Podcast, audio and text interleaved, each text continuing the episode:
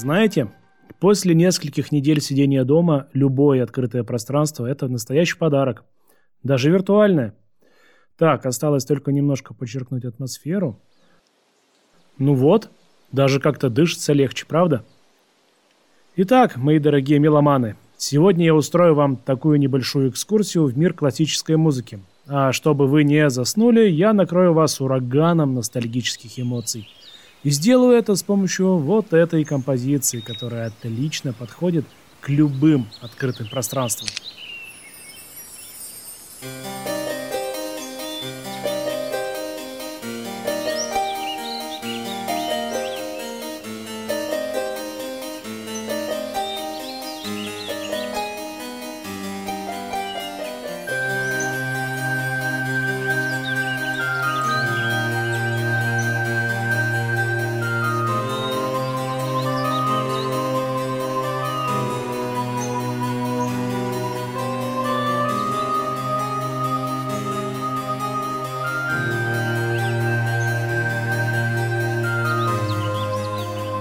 Прямо глоток свежего воздуха, правда?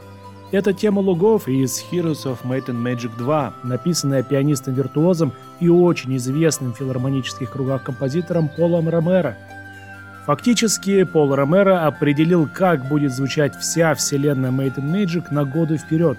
Но начинал он свой путь не один, а вместе с другим заслуженным деятелем игровой музыки – Робом Кингом – Вместе они в полном смысле слова принесли в игры настоящую западную классическую музыку.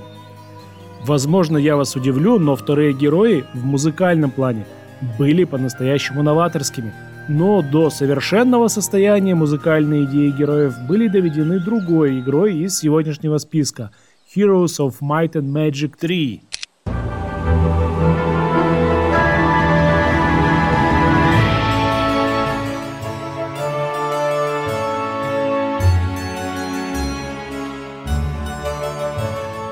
Я действительно считаю, что рассказывать о музыке к третьим героям нельзя без рассказа о героях вторых. Потому что именно там заложились основы того самого высокого музыкального стиля, который до сих пор манит нас в мир Энрота. Ну что ж, астрологи объявили неделю музыки из героев – Поэтому мы пройдем квест от барокко до неоромантизма и узнаем, что такого нового и важного принесли герои в мир игровой музыки. Это подкаст Hans Zimmer Jukebox. Всем привет, меломаны!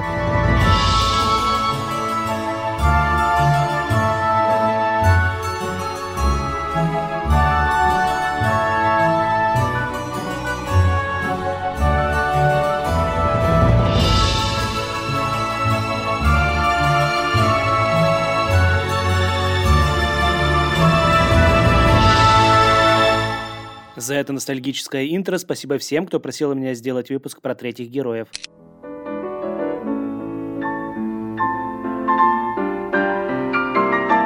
Ну а начнем, как обычно, с краткой экспозиции.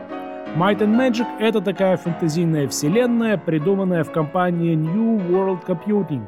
Это одна из самых культовых и масштабных вселенных мира видеоигр, в которую входят десятки очень разных, как по жанру, так и по масштабу, проектов — от ролевых игр и стратегий до экшенов от первого лица.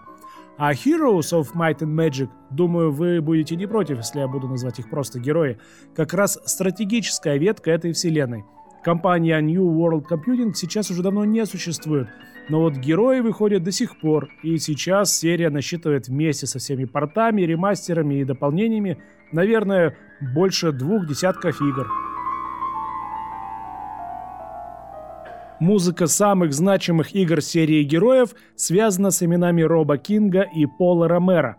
Роб Кинг пришел в игры вполне естественно. Он занимался звуковым продакшеном, развивал свою собственную музыкальную группу, а потом и компанию по звукозаписи. А вот Пол Ромеро оказался в играх случайно. Это вообще человек из мира классической музыки, я бы даже сказал музыкальный вундеркинд – с ранних лет играет на фортепиано, получил несколько первых призов на международных конкурсах пианистов, а в 13 лет написал свой фортепианный концерт, который был исполнен Национальным симфоническим оркестром в центре Кеннеди под дирижерством, ни много ни мало, Мстислава Ростроповича.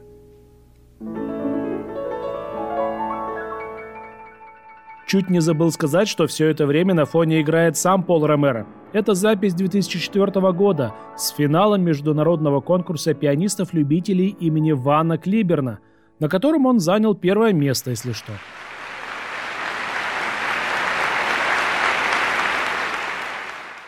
В общем, для видеоигр Пол Ромеро человек очень нетипичный.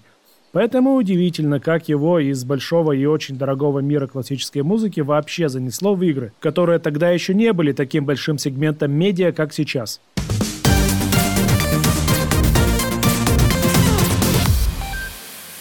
Но на самом деле история довольно простая.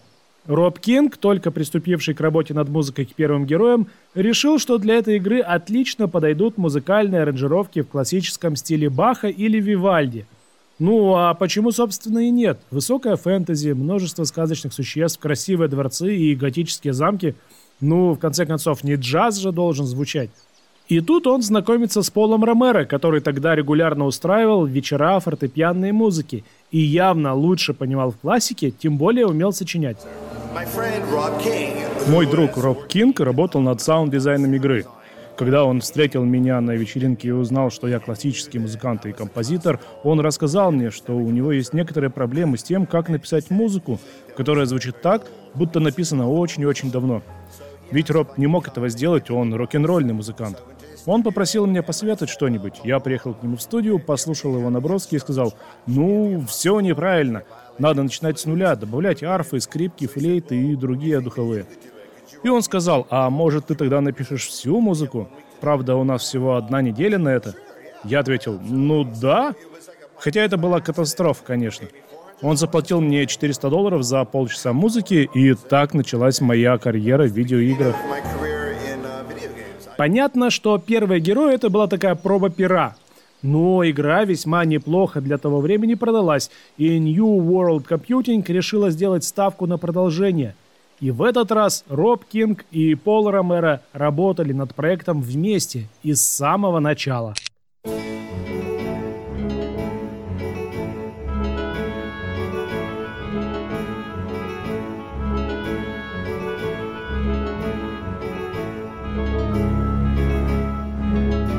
Итак, под вступительную тему ко вторым героям начнем рассказ о стилистических особенностях музыки –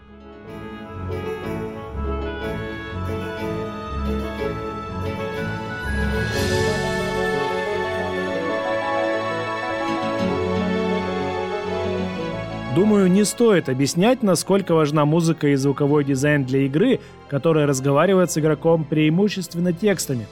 Музыка героев — это критически важный элемент атмосферы.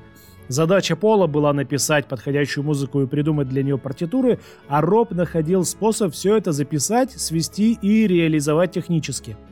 При создании музыки Пол опирался на визуальный стиль игры. Он был яркий, куртуазный, пышный, будто сошедший с картин Рубенса или Рембранта. Сочная зеленая трава, шатры на поле боя. Ну чем не 17 век? А это эпоха расцвета музыки в стиле барокко, в которой Пол Ромеро многое понимал, поскольку вырос, изучая музыку Баха, Скарлатти и Генделя. Алиса, помогай, что такое музыка барокко? Музыка барокко – период в развитии европейской академической музыки приблизительно между 1600 и 1750 годами. Музыка барокко появилась в конце эпохи Возрождения и предшествовала музыке классицизма. Ответ нашла на wikipedia.org. Ну, помогла так помогла. Я и раньше старалась, но теперь держитесь.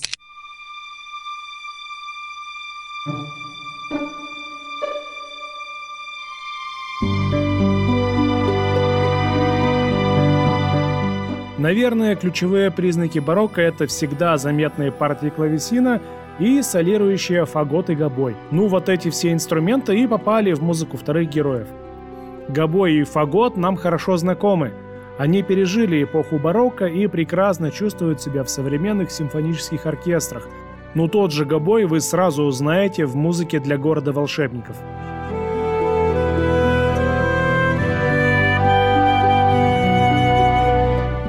А вот клавесин – это более характерный признак барокко. Он был на пике популярности в 17 и 18 веках, ну а вот с начала 19 века композиторы практически перестали включать его в свои концерты. Но зато клавесин часто встречается в музыке героев. Вот, например, в треке «Города варваров» он прямо во вступлении.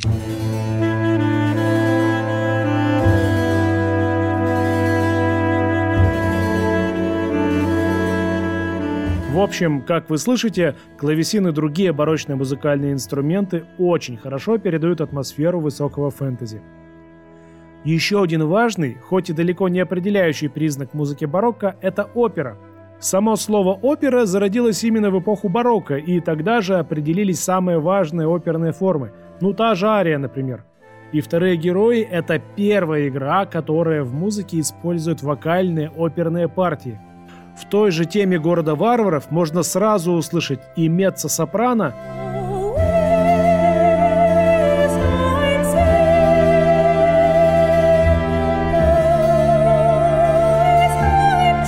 и баритон –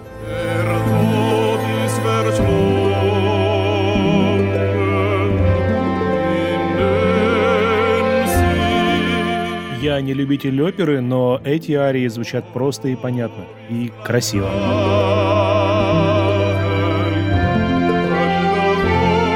Это было очень необычно, ведь опера и видеоигры раньше никак не пересекались в сознании разработчиков и игроков. И Пол, и Роб впервые записывали вокал, поэтому студии у них не было, и вокальные партии пришлось записывать буквально дома у Роба. Минимальный сетап для записи собрали прямо у него в спальне – Текст для оперных партий придумал Пол Ромеро. Он вытащил какие-то отрывки из католических реквиемов на латинском и немецком языках. Ну и певцов, понятно, тоже привел Пол Ромеро. У него были нужные связи. Баритоном выступил довольно известный американский оперный певец Грант Янгблад, а меццо-сопрано принадлежит певице Карин Мушигян, тоже довольно известной в США, но тогда ее карьера только начиналась, ей едва исполнилось 17. И, кстати, это будет ее не последнее участие в музыке героям, ее голос вернется и в седьмой части игры. И вообще опера надолго пропишется в музыке Might and Magic.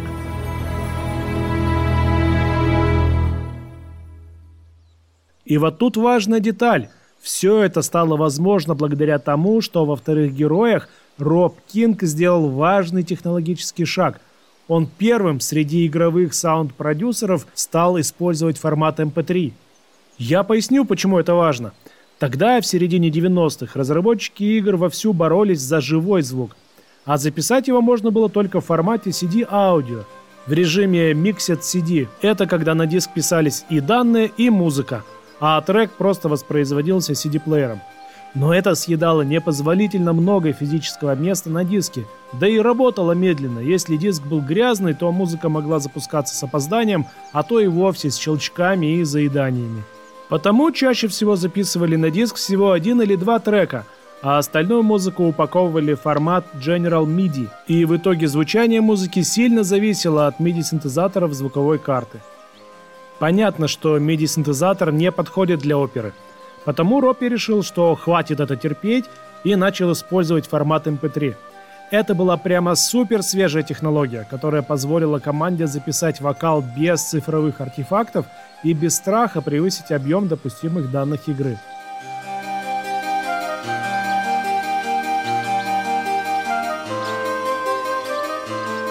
И таким образом герои сделали очень важный вклад в игровую музыку, став первой большой игрой, которая не побоялась спеть игрокам оперу и использовать формат MP3. После релиза в 1996 году герои собрали море позитивной критики, став третьей самой популярной стратегией после Civilization 2 и Red Alert. Они продались каким-то баснословным тиражом в полмиллиона копий и вытянули New World Computing из финансовых трудностей. Это была действительно отличная игра, и у меня есть знакомые, кому вторые герои до сих пор нравятся больше третьих. И здесь самое время нажать конец хода.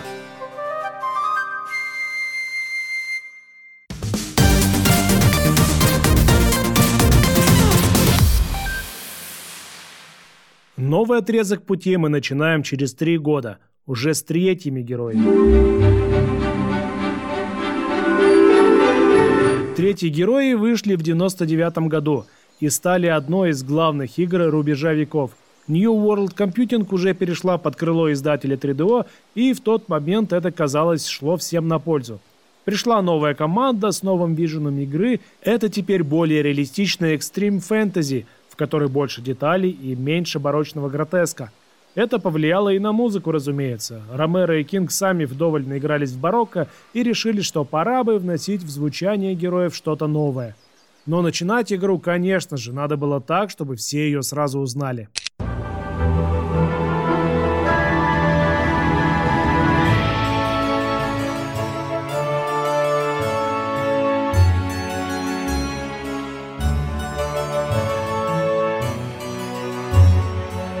Это вступительная тема третьих героев, которую мы уже слышали сегодня.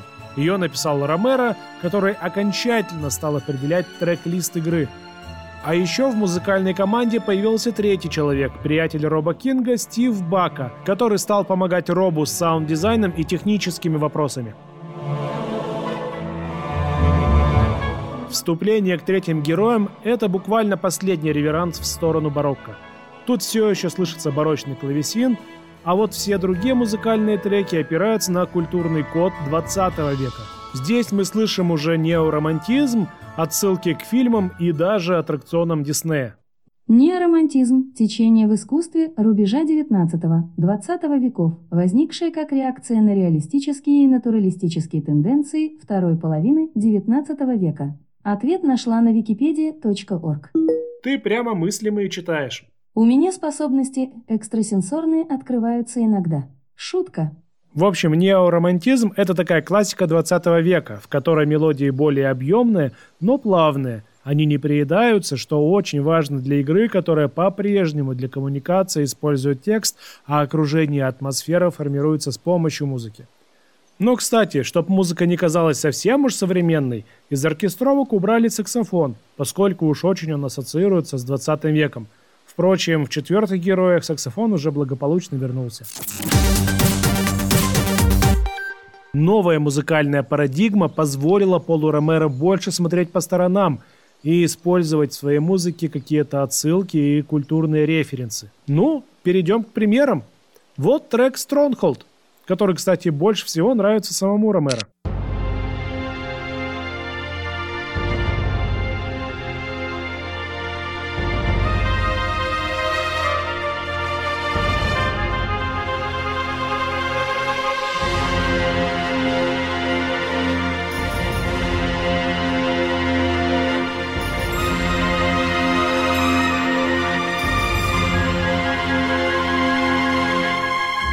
Вроде как локация серьезная, это же суровая крепость.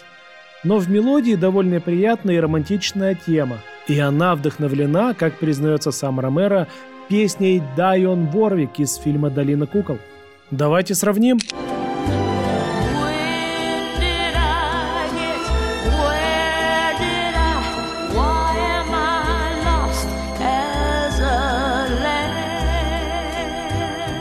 С этой песней, как и со всем фильмом, связаны детские переживания Ромера.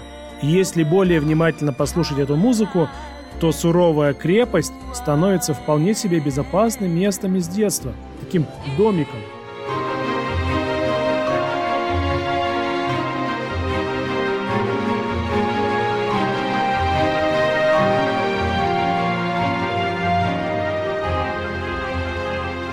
И вообще, эта музыка звучит, как будто бы какая-то детская пластинка из прошлого.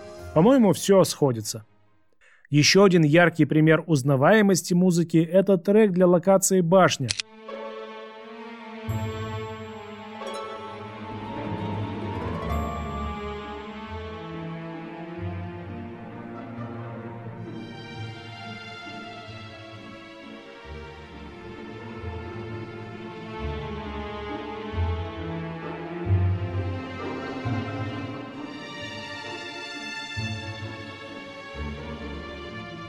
Всегда, когда я заходил в этот город, у меня возникало чувство, что я попал на бал. Это благодаря тому, что играет вальс, причем вдохновленный вальсом из второй части симфонических танцев Сергея Рахманинова. Он называется «Сумерки».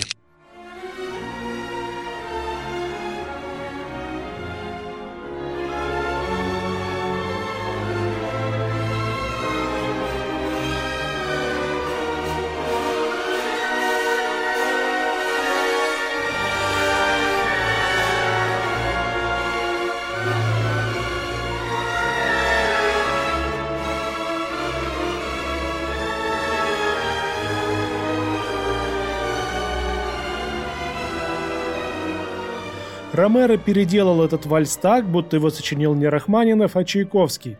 Да-да, Ромеро очень любит русских композиторов, и кроме Рахманинова и Чайковского, еще и Шостаковича и Прокофьева. Он постоянно их цитирует и заимствует какие-то детали из их композиций. Давайте дослушаем трек «Башни», потому что в финале там вообще что-то потустороннее.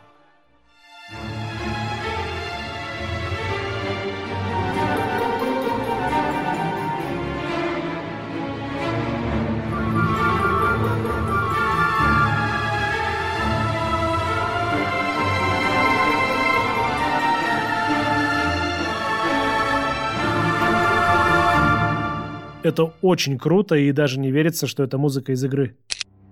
Ну и напоследок еще один пример. Музыка из города некромантов, Некрополис.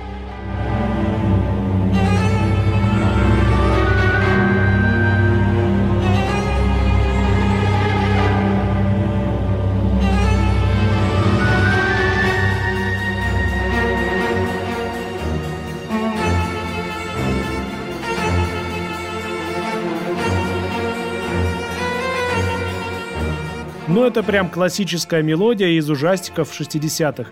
Вы без труда узнаете тут клавесин и вот это вот тревожное крещендо на струнных. Вот это вот...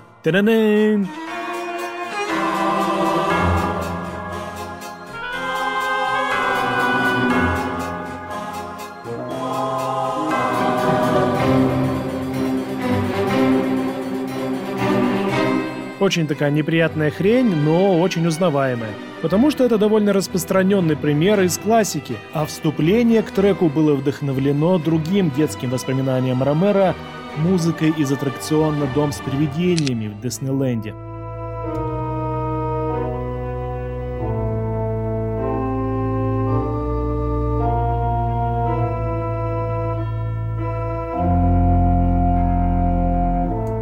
Уже в наши дни Пол Ромеро немного пересобрал вот эту тему Некрополиса для проекта Heroes Orchestra, в рамках которого переигрывается вся музыка героев. Он добавил туда хор, который поет древний григорианский распев «Диес Ире». Это очень мрачное католическое месса про день страшного суда и гнева. Очень в тему для города некромантов, правда? Yeah.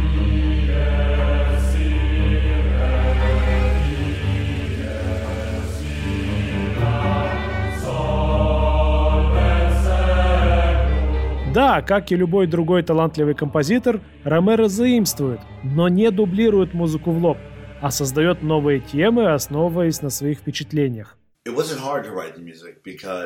На самом деле писать музыку было несложно. Я играл на пианино с трех лет, всегда что-то писал, и меня вдохновляло множество разных типов музыки. Если я слышу что-то хорошее, будь то из фильма или Шопена и Прокофьева, или что-то другое, у меня возникает желание попытаться ну, не скопировать это, а скорее написать свое, что будет звучать похоже, чтобы вокруг меня было еще больше хорошей музыки, которая мне нравится. Это, например, как с едой. Типа, когда вы едите настолько вкусную еду, что возникает желание узнать, как это приготовить, чтобы иметь возможность сделать ее себе тогда, когда захочешь. Для меня вдохновляться музыкой других композиторов — это то же самое.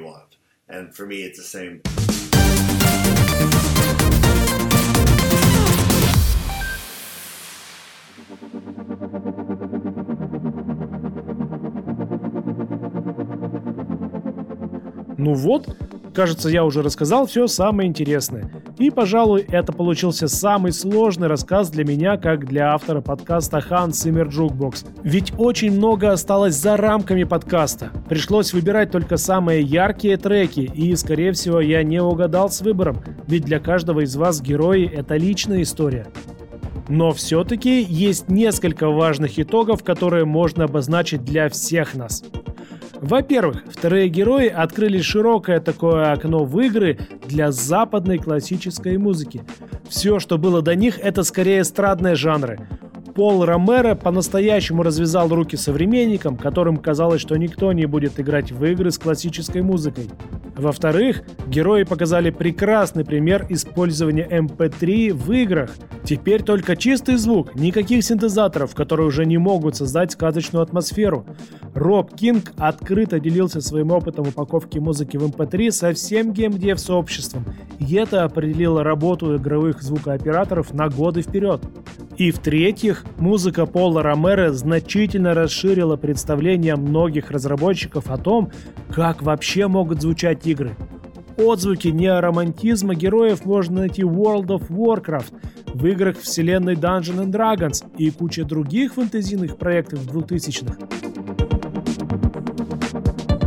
Все-таки у Пола Ромеро получилось совместить две жизни. Работу в мире высокой музыки и разработку игр. Его концертные проекты крайне популярны, а фанаты есть во всем мире, особенно у нас – ведь «Третьи герои» — это была одна из первых официальных и очень крутых игровых локализаций в России. Ну что ж, на этом все. Вполне вероятно, что к геройской теме мы еще вернемся. Ведь там еще много чего можно рассказать в подкасте Hans Zimmer Jukebox. Спасибо, что дослушали до конца. Меня зовут Павел. До встречи, меломаны! Меломаны!